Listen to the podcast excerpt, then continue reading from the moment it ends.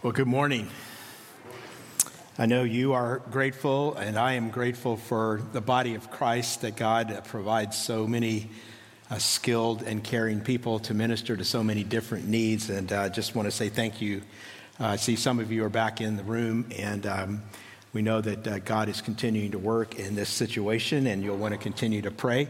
Uh, but we are, are so glad uh, that we have just the many loving, caring uh, people that we have in our church uh, with us today. So, well, uh, before we get into our study this morning, um, as you've been seeing, today is the first day of Advent, this traditional season where Christ followers uh, take some time to prepare their hearts to be ready to celebrate uh, Christ's birth. And uh, we are also, just want you to know with some more specifics, kicking off our 2023 Christmas offering uh, today, where each year we give over and above our regular giving to meet some special needs. And our goal this year is $25,000.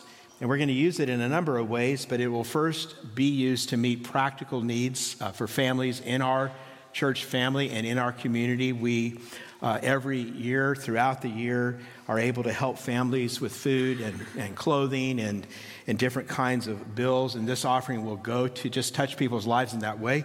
Uh, our gifts this year are also going to be used for disaster relief support. And uh, I don't know if you're aware of this, but we have over 70 people at Southwinds who are trained to be disaster relief volunteers, and they travel at their own expense, use their own vacation time uh, all of this uh, to minister to places of, of, deep need. This last year, uh, we've had Southwinds uh, volunteers in New Orleans, in Texas, in Santa Barbara, and in Maui.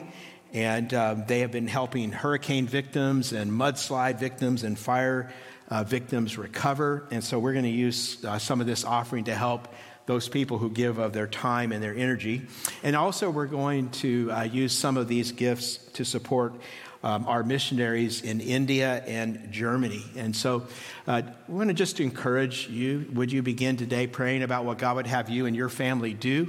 Uh, you can designate uh, your gifts to Christmas offering. There's a place on the app to do that. Or if you're writing a check, you can simply uh, write that on the check and we'll uh, use that uh, to serve as God provides. So, uh, if you're not there yet, uh, I want to encourage you to open your Bibles to Romans chapter 8. We are going to be uh, in verses 31 to 39. And we are completing our study today of this chapter that we've called a, a summit uh, in the book of Romans. And then in, sep- in, the rest of December, we're going to be taking some time uh, away to study some important Christmas passages before we come back uh, to Romans in 2024. So, as we're diving into this passage, I have a quick question today um, and maybe a little true confession time. Is there anybody here who ate too much on Thursday on Thanksgiving? Would you like to just share that with the rest of us? You had too much to eat. Some of you are still in a tryptophan coma even today. Um, special graces today if you sleep in the sermon. I guess we'll, we'll, we'll say about that. Well, on Thursday, out of curiosity, I, I Googled how many average calories do we consume on Thanksgiving? Yeah, wow. Um, and the numbers came in, depending on where I looked, from anywhere like an amazing 3,000 calories to a staggering 6,000 calories. Yeah, some of you, you know, you know who you are. Well, I just mentioned this today because we're here, and I don't know how many calories you consumed on Thursday. But I do know today, on Sunday, that in Romans 8 31 to 39, we have a feast. And it is a feast of rich, meaty, gospelicious truth that God has for us today, that Paul is setting for us. Romans 8 28 to 39 might be the 12 most encouraging verses in the whole Bible. Now, if you're here last week, we looked at the first three of those verses, and we saw in verse 28 that the, this life changing, heart thrilling, courage building promise, which says, And we know that in all things God works for those who love God for good, for those who are called according to his purpose.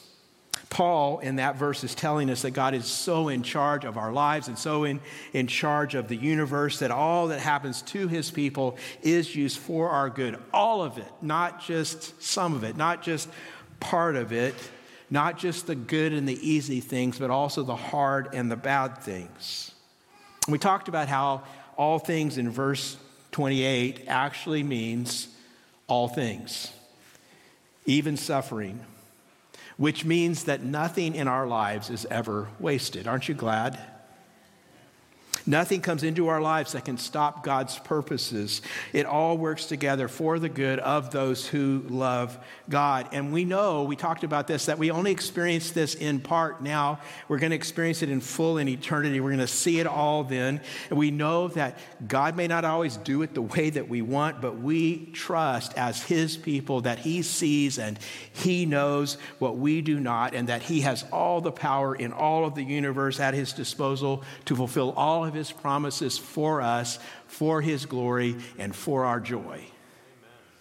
And it is so crucial today to see that Paul is not saying this might be the case, or I hope it's going to be the case, or it's most of the time the case, or it would be really nice if, if God would work like this.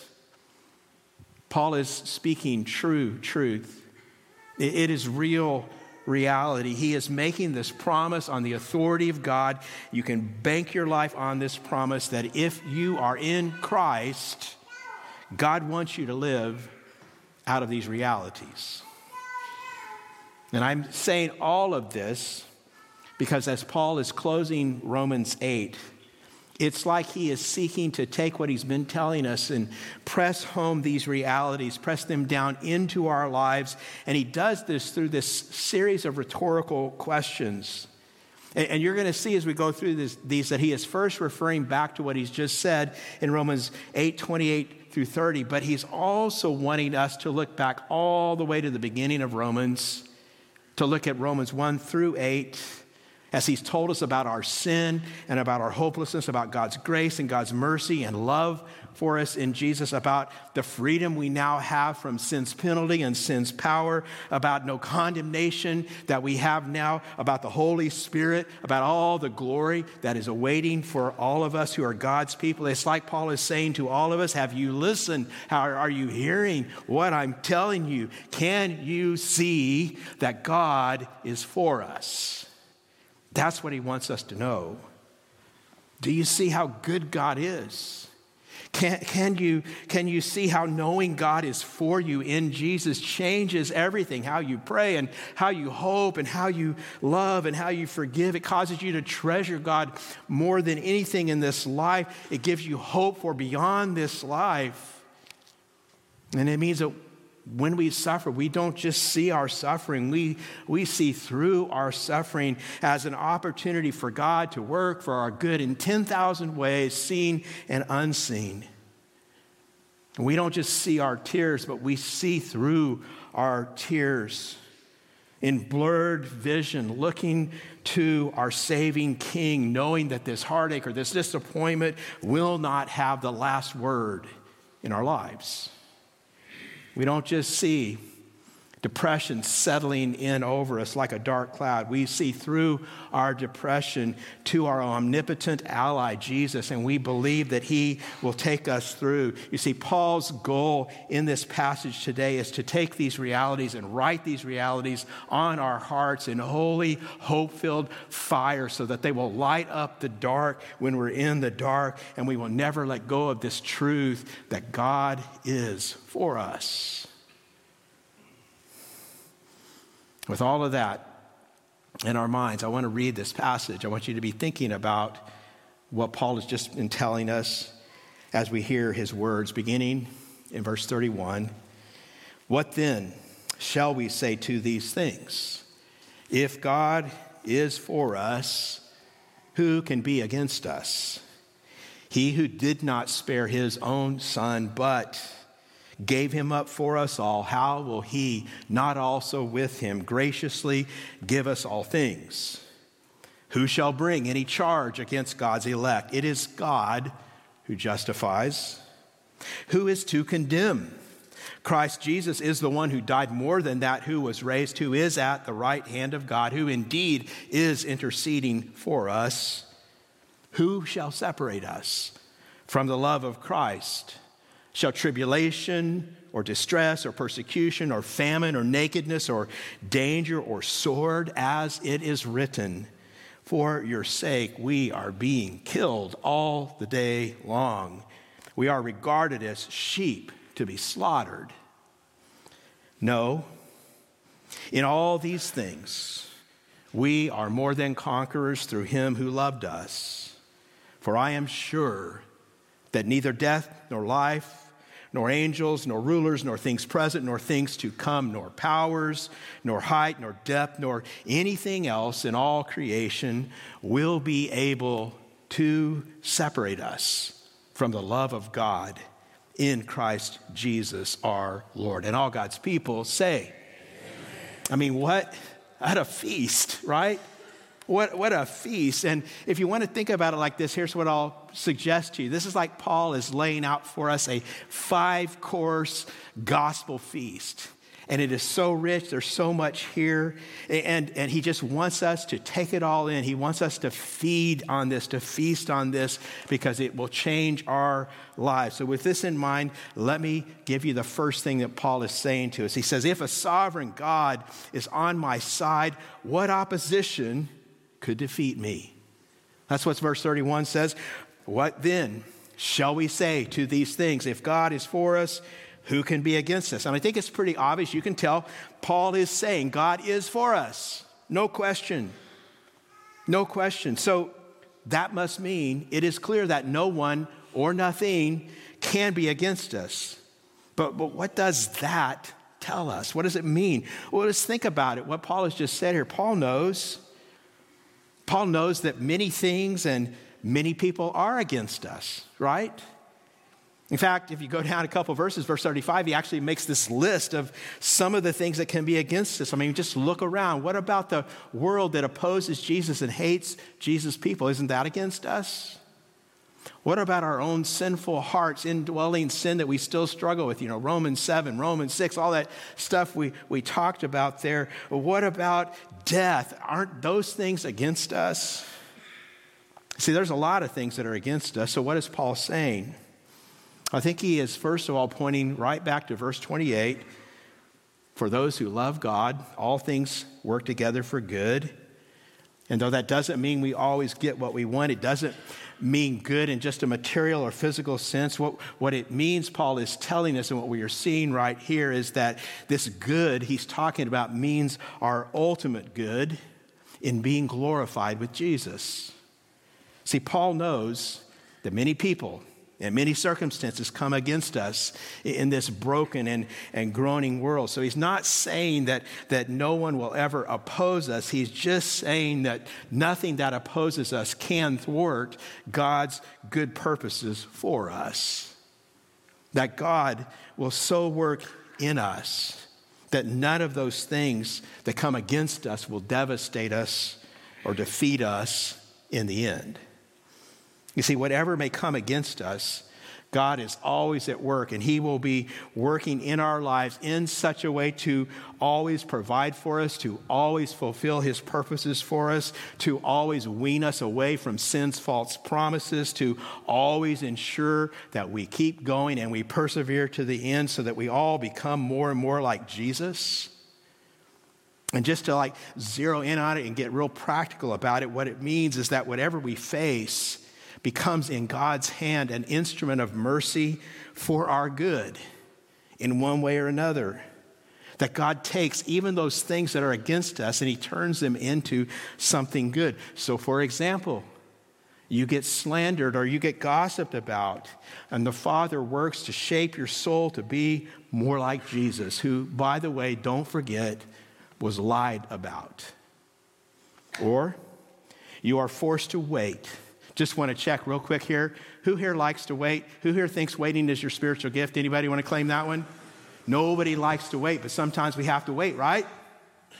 We, we have to wait, and, and yet the Father takes our waiting and He weaves it into the fabric of our lives so that we become more trustful and we become more joyful in Him. Or you get sick.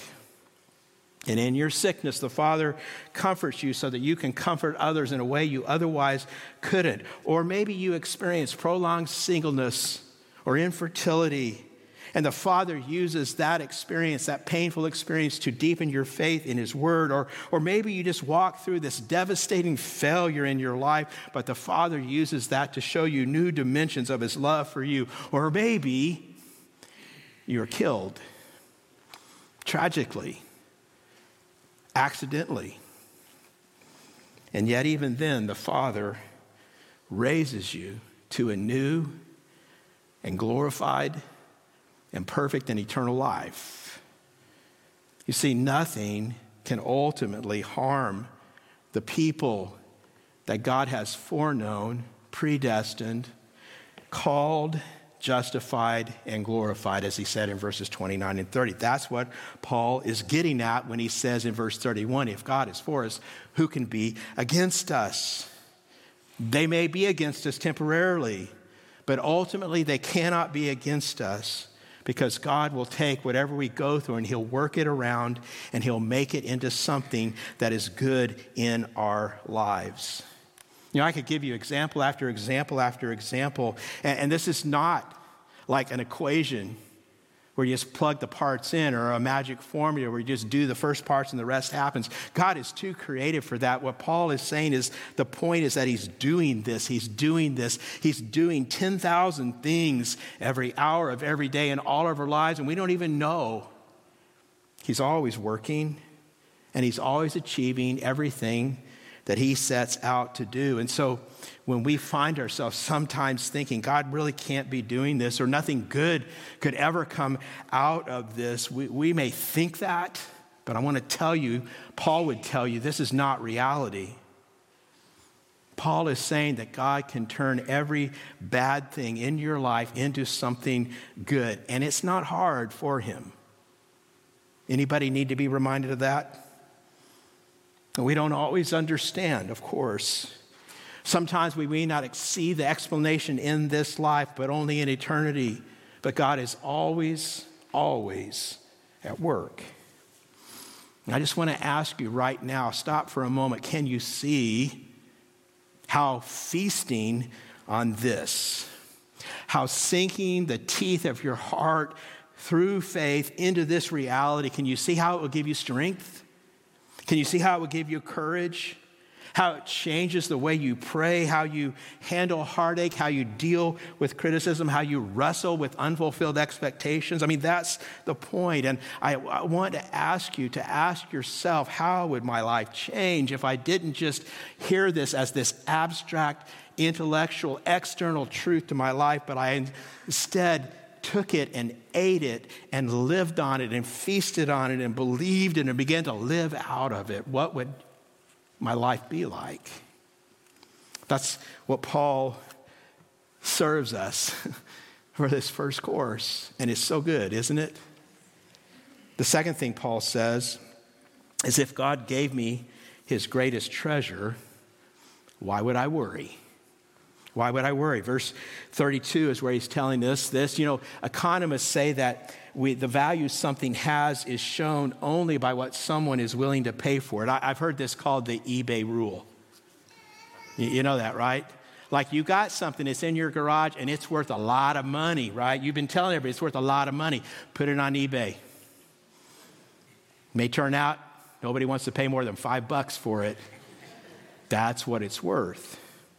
Well, think about that as we read again verse 32. He who did not spare his own son, but gave him up for us all, how will he not also with him graciously give us all things? You see, Paul is, is making a, a logical move here. Um, uh, philosophers would call this the argument from the greater to the lesser. If God gave us his most precious possession to save us, then why should we worry about him supplying any of the rest of our needs? Paul is just saying if the Father gives us the Son to substitute for us and take our sin uh, uh, on his behalf, uh, on our behalf, then he will surely give us the lesser things that we need in this life. The Father is already giving us what is most valuable. How would He not also give us what is least valuable? And, and then you have to stop and, see what this means, what this is telling us about the value of Jesus to the Father. Paul is saying that the value of Jesus to the Father is of greater value than all things. And if you could just imagine with me for a moment if you were to take all of the riches and power and splendor and achievements of every empire that has ever been, is, or ever will be. And then you add on top of that the sheer worth of all that is in God's created order from seashells to star clusters, from valleys to mountain vistas, from undiscovered ocean depths, all to the reaches, outer reaches of space. And then on top of that, you add all the worth of all the material creations of human beings with, with our creativity that we have because we're made in God's images, all the things that we have, have, have come up with skyscrapers and bridges and cars and ships and medicines. And, and then you would add on top of that the, the wonder filled worth of all of life's joys, like the gift of laughter and love and dancing and music and imagination and Moose Tracks ice cream.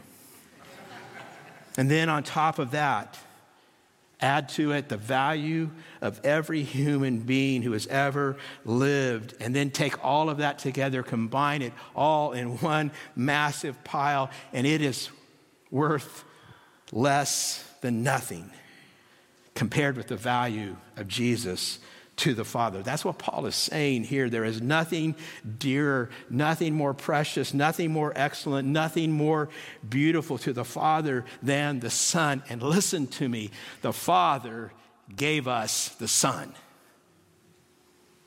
The Father gave us His Son. I mean, can you believe that? If the Father loved people like us, rebels, his enemies, you know, Romans 5, Romans 3, Romans 2, Romans 1, so much that he would give us what is most precious to him, then how is he going to withhold anything we truly need from us? See, Paul's point is he won't. Jesus is the Father's pledge to his people that he will always provide. And we can rest knowing that if God gave us Jesus, He will always give us whatever we need, these all things. So, what are these all things? What, what does this mean? Well, it is not the false promises of the prosperity gospel that God is going to make you healthy and wealthy if you just have enough faith and so many people believe that. They hear it and believe it, and, and then life gets hard and they're devastated and then they're crushed and they blame themselves. Or some people who hear that, they end up blaming God because God didn't give them the life they wanted because they, they heard and they believe that life and reality is about them, not about God. So it's not that. All things is ultimately a reference to the new heavens and the new earth the, the glory that we, we've been talking about earlier in Romans 8, you know, what God, all that God has in store for all of those who are heirs with Jesus. I mean, that really is all things. Maybe you can write it down like this it is our inheritance as God's children. That's the all things, ultimately. But temporarily, like right now, it, it, all things also means all things now that we need to glorify Jesus all things now that we need to be satisfied in Jesus now and forever. Everything that we need to trust Him and enjoy Him and become more like Him and to love other people and to grow in holiness. All of that's ours. It's ours now, all things. The Father doesn't withhold from His children. And we might get sick at some point, and our singleness might continue, and we might lose a child, and our life might end early. So, all things cannot mean perfect health and thriving marriages and long life and full bank accounts or your kids always outliving you. Never forget, friend, that Jesus, your Lord, was crucified. Paul the Apostle had his head cut off because he preached the gospel. Was the Father providing all things for them? And the answer is yes. Yes, everything they needed to face persecution, to have hope in darkness, to rejoice in their pain, to resist temptation, to put sin to death. In other words, He gave them and He is giving us whatever we need most in this world that is under the siege of sin. See, if the Father has given us the Son, which He has, which is His greatest treasure, then He will certainly give us everything else that we need. And I want to stop again and ask you do you believe that? Do you believe that? That God will not ultimately withhold anything from you that you ultimately need. If you struggle with that, if you wrestle with that, just remind yourself the Father gave me his Son the Father gave me his Son. See, God, again, in this passage, is just calling his people to feast on his goodness, to take these truths and eat them, to imbibe them, and then to embody them and to live them out by faith day after day after day. Here's the third course. Number three, if God accepts me, Whose approval would I need?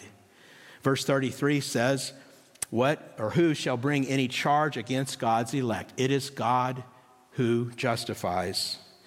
Now, the elect here in verse 33 are, are, are the people that Paul says God foreknew and predestined back in verse 29. And what he's really asking is anybody going to be able to highlight any outstanding guilt or sin in the life of God's people? And he's using term, legal terminology here. He's most likely referring to the, the day of the final judgment, but it also applies to how we see ourselves now, today, in this moment. And, and, and so some of us might read this and might think to ourselves, well, I actually feel like there's, you know, a lot a lot that could be brought against me. Anybody feeling that right now? You don't have to raise your hands. But we all receive con- condemnation and accusation. Our consciences accuse us, don't they? We know all the times that we failed and we've sinned. We know that we're not where we'd hope we would be at this point in our lives. And sometimes in our struggles, we find ourselves asking, Am I too far gone? Did I, did I push past God's limit? Will God forgive me again? Or maybe does God even like me anymore? Our consciences accuse us, and the devil, he accuses us. He's called the accuser of the brethren, and have you noticed he's really good at it? And in part, we know he's right. That, that's why his accusations land sometimes, right?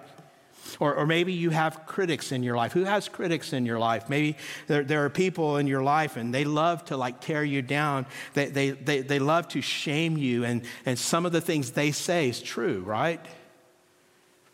And see, when we give into this, it, it steals our joy, it threatens our assurance. And maybe some of us have imagined ourselves one day standing before God and having someone stand up to accuse us and say, God, don't forget all the things he's done. Don't forget all the ways she has failed you. Make sure, God, that you keep a record, have a record of his anger, of her lust. Make sure, God, that you mark down their pride. Oh, also, he was a terrible father, and she was a terrible mother. And don't forget, God, she had an abortion and don't forget, God, that He encouraged, He paid for the abortion. Make sure you write that down. And Paul's response, it's right there in the verse. Can you see it up there on the screen? It is God who justifies. See, all of these things might be true and much worse. But Paul is saying in Christ, each of God's elect ones are justified. That God takes rebels and he makes them his and he cleans them off and he gives them new life and he gives them new hope and he declares them righteous before his presence by faith in his Son. Which means uh, all of the charges against us have been heard by the Father and they have been dealt with, all of them. We, have been talking about this quite a lot in this series through Romans. We were not, that we are not merely forgiven, but we are clothed in the righteousness of Jesus. We have this new status before the Father, and this means right here that we will not be accused on the day of judgment because we are now in Christ fully and forever right in God's sight by faith.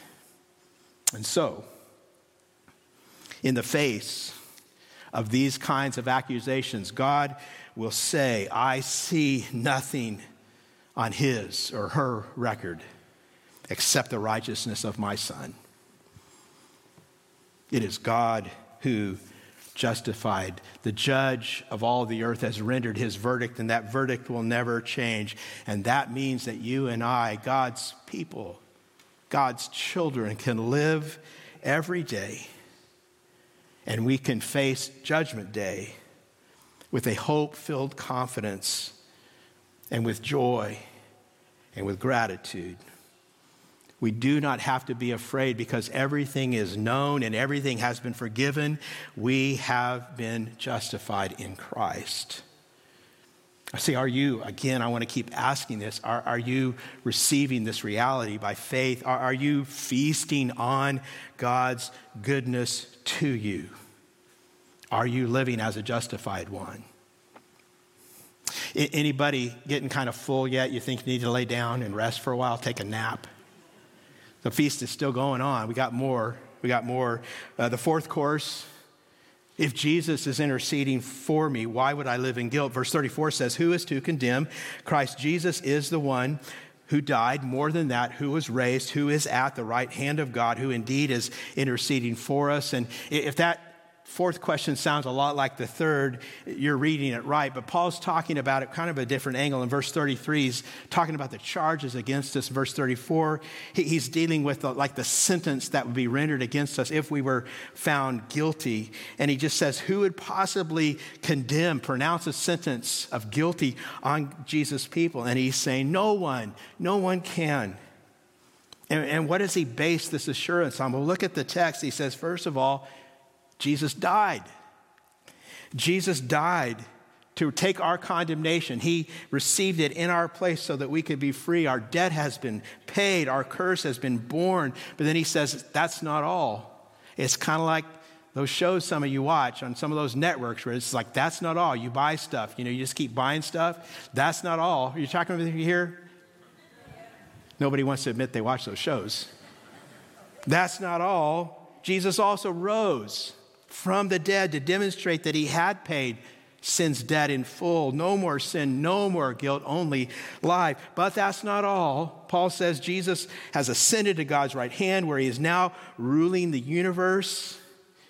Ephesians 1 20 to 21, Paul says that Jesus is seated at the Father's right hand in the heavenly places, far above all rule and authority and power and dominion, above every name that is named in this age and also in the age to come. And Paul now caps it off by saying, on top of everything I have just told you, he is also interceding for us. The one who loved me so much that he died for me is also the one who is reigning over all things, is also the one who is praying for me. He is my omnipotent ally. This is like I was trying to think, how do I describe this? And this is what I came up. It's like a, it's like a tsunami of truth. It just washes over us of who God is and all that God is for us in Jesus. Listen, the only person who could condemn us is our Almighty Advocate who has fully paid our debt by dying for us and who is now constantly interceding for us. So this is why Paul said back in verse 1 of this chapter there's no condemnation for those who are in Christ Jesus. And here's what this should do in your life this should silence. It should silence your negative self talk. This should put to rest and silence your self loathing, your insecurities, all those moments and ways in which you doubt yourself. The question is, why would I live in guilt? Now, some of you may be thinking this right now, or maybe you've heard someone say this at one time, or maybe you've even said it yourself. Well, I believe that Jesus forgives me, but I just can't forgive myself. And I have to ask a question, and I ask it with kindness, but I also want to ask it in truth. What does that say about how we see ourselves? And I think of at least two things I could point out. First, it says, if you say that, if you think that, that the way you see yourself matters more to you than the way God sees you. If God through faith in Jesus, his son, does not condemn you, then how can you condemn you? It also, I think, says something more fundamental. Secondly, when someone says they can't forgive themselves, even though God promises to forgive them, they are saying that their identity is not being determined by God and by what God says, but instead by what they think about themselves. Psychologists say that your identity is established by whatever it is the most important person in your life thinks about you. And if that person is you, or maybe someone else whose opinion you live for, then you will always struggle with guilt. Do, you see, if you're saying, I can't forgive myself, that means you're still looking to self instead of your Savior for your worth. That means that today you need to reestablish God as the most important person in your life because here's the truth, friend I am who God says I am. I'm not who others say I am. I am not who my distorted conscience says I am. I am who God says I am. And until we get this and accept this, until we feast on this and feed on this truth that God has set us free from guilt. And we're going to struggle. We're going to languish in guilt, and God does not want us to be there and do that and live that way.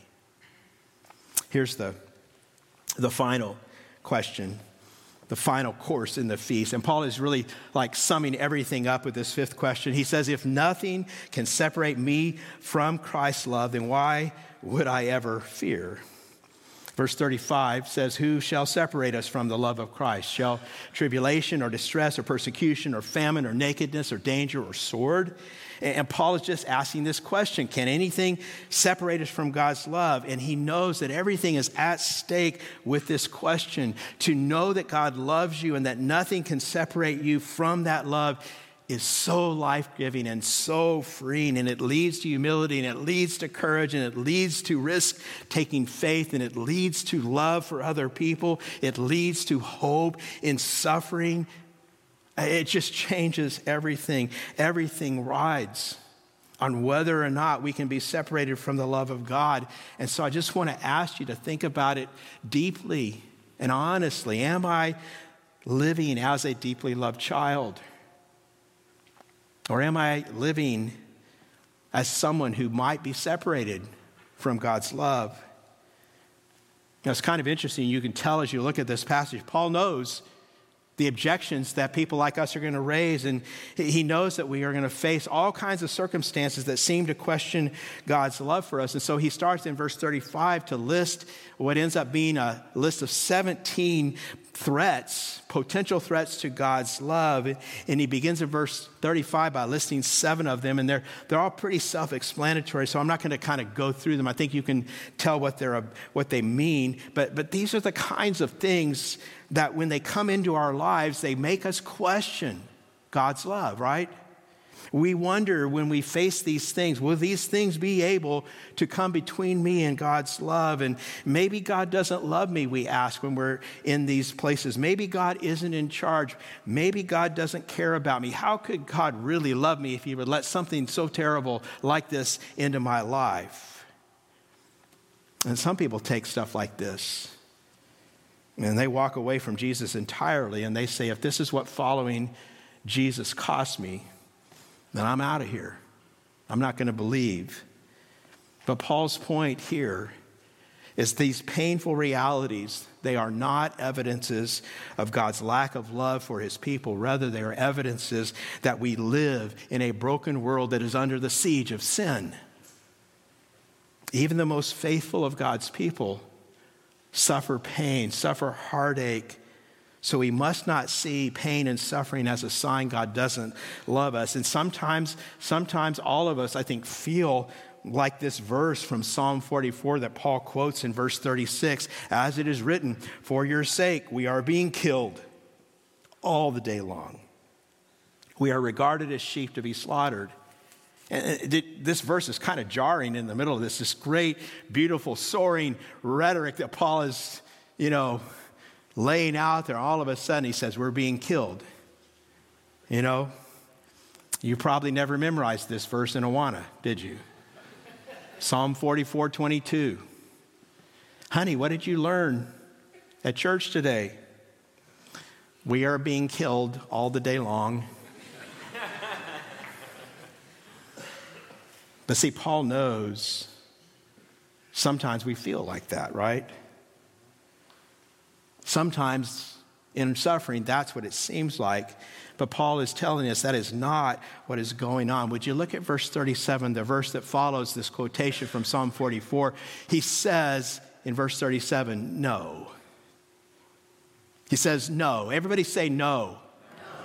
No. No, no Paul says in all these things, we are more than conquerors through him who loved us. And this verb, loved, is in the past tense because Paul is pointing back to the cross as the supreme manifestation of God's love. And, Paul is highlighting in all of this passage that believers are not exempt from trials. And, and, you know, that reality alone should calm our souls when we are suffering because we know this is normal. This is not unusual. This is not out, out, of, out of the scope of reality. This is the way life is in this world. You live in a broken world. And in fact, maybe you, you would notice that little word in in verse 37. In, I in. Paul says, says, in all these things, in all these things, we are more than conquerors. We conquer in them, not by escaping them. And so, God's pledge to his people is not that we're not going to suffer. His son, Jesus, suffered. His pledge is instead that our suffering will never separate us from his love. And so, this just means that all the trials in our lives that cause us to call into question God's love for us. We may not understand what He is doing, but we can always trust that He is working, that He loves us, and that He has given us everything in His Son. Maybe someone needs to write this down. Maybe someone needs to take this home. Maybe someone needs to pray over this next statement. We must not interpret God's character by our circumstances. We must learn to interpret our circumstances by God's character. See, Paul, I think, knows that we still may not be convinced. And so in verses 38 and 39, he lists 10 more possible threats. For I am sure, he says, that neither death nor life, nor angels nor rulers, that's probably demonic powers, nor things present nor things to come, nor powers, nor height nor depth, nor anything else in all creation will be able to separate us from the love of God in Christ Jesus our Lord.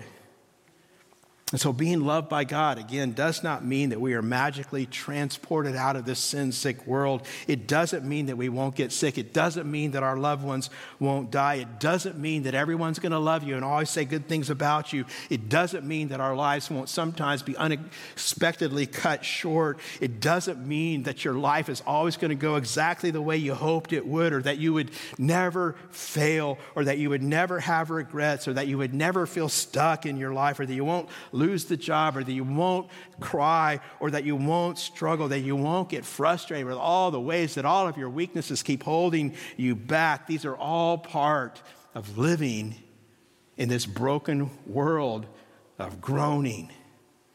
this world under the siege of sin. What it does mean is that no matter what happens, no matter where we are, no matter what we're going through, we are actively being loved by God through the Son, by the Spirit, that nothing will ever separate us from His love.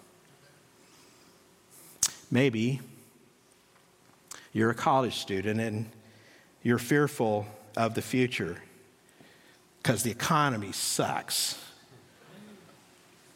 Can you listen to me right now? You are loved. Maybe you're stuck in unwanted singleness or unwanted fertil- infertility or middle life monotony. Listen to me. You are loved. Maybe you find yourself in a hospital bed or suffering from a terminal illness. You are loved by God. Maybe you're wrestling with sinful habits or wicked urges that you do not want, but you still have and you don't know what to do. You are loved by God. Maybe you're confused or you're anxious or you're depressed or you're divorced or you're struggling as a parent and you're, you're just feeling so many things you don't know what to do with, well, whoever you are, you are loved by God. And this love is beyond anything we can know. It is always for our good. It is always working in us. It is always doing what we most need to have done in our lives. And so, therefore, we should rest in that love and we should submit to God's plan. Have you learned that the more you fight against God's plan in your life, the more frustrated and the more disillusioned you can become?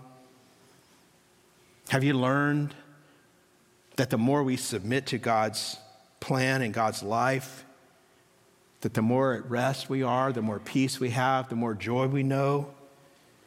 And I'm not saying, please do not hear me to say that you cannot pray big prayers and ask God for healing and ask God for rescue. Pray those prayers. Beseech the Father. Ask Him. He's a good Father. He loves you. Ask those things, and sometimes He answers those prayers and He does what we ask. But even if He does not, we are still being loved. We are loved by God. He is loving us right now at this moment, whatever we are facing. Jesus who gave his life for us, who is now reigning at the right hand of the Father with all power in the universe at his disposal. Jesus is loving us, and he is seeing to it that all of God's plans and purposes for our lives and for this whole universe will be brought to completion. And he's doing it minute by minute, day by day, week after week, and month after month, and year after year, and decade after decade, century after century, on and on and on into eternity, so that he gets the glory and we get the joy. God is so good.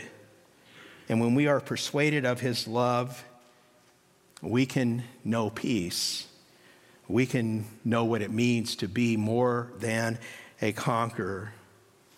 Paul is just saying to us that we are foreknown in love, predestined in love, called in love, justified in love, and glorified in love. And the Father decreed it, and Jesus achieved it, and the Spirit is just working it all out. You are loved. Anybody want to say amen right now? We're just loved. We're loved by the Father. I want to close um, by pointing this out what Paul has been doing in this section. He, he begins in verse 28 with that one massive promise that we know that for those who love God, all things work together for good, for God's purposes. And then he follows that promise with those five mighty mercies of God in verses 29 and 30. And then in verses 31 to 39, as we've been seeing today, he, he puts on top of that five rhetorical questions just to, to draw out and enlarge our understanding of how much God loves us in Jesus. And then he concludes, as we've been seeing, with 17 potential threats to deepen our grasp of the overruling, incomparable, indestructible love of God. Put it all together. Some of you math people have already done it in your heads, and that makes for 28 massive, interconnected assurances assurances that God is for us. not against us. God is for us. I mean, what a feast, right? What a, what a feast. Are, are you stuffed now? Anybody need to lie down now? You can go home and do that if you need to, but I just want to say, I, I hope you're seeing it. This is our God. This is our Father. This is our God. He is for us. He's not against us. And so, whatever you are facing in this life, never forget, never forget, God is for us. This is God's word, Southwinds. Will all God's people together say, Amen? Amen. Let's bow for prayer.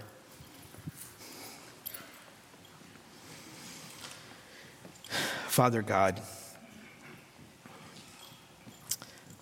all we can say is thank you. Lord, just help us to live out of the realities that you have laid before us, this unbelievable feast of truth. Lord, it, it, can be shocking sometimes how much resistance there can be inside us to such good news. And maybe even now, God, some of us are saying, surely God can't love me like that. And surely not after all that I have done. And Lord, maybe that's true for some people, but not for me. Lord, would you, I just pray right now, would you rebuke those lies in us? Would you help us to see them for what they are, that they're lies? And God, would you help us to replace the lies with your truth that's revealed in your word?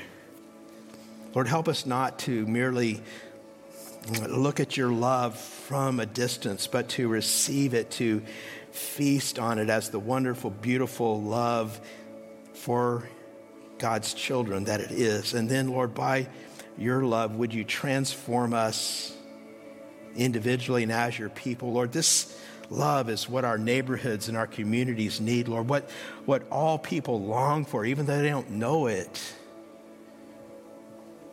So, Lord, help us.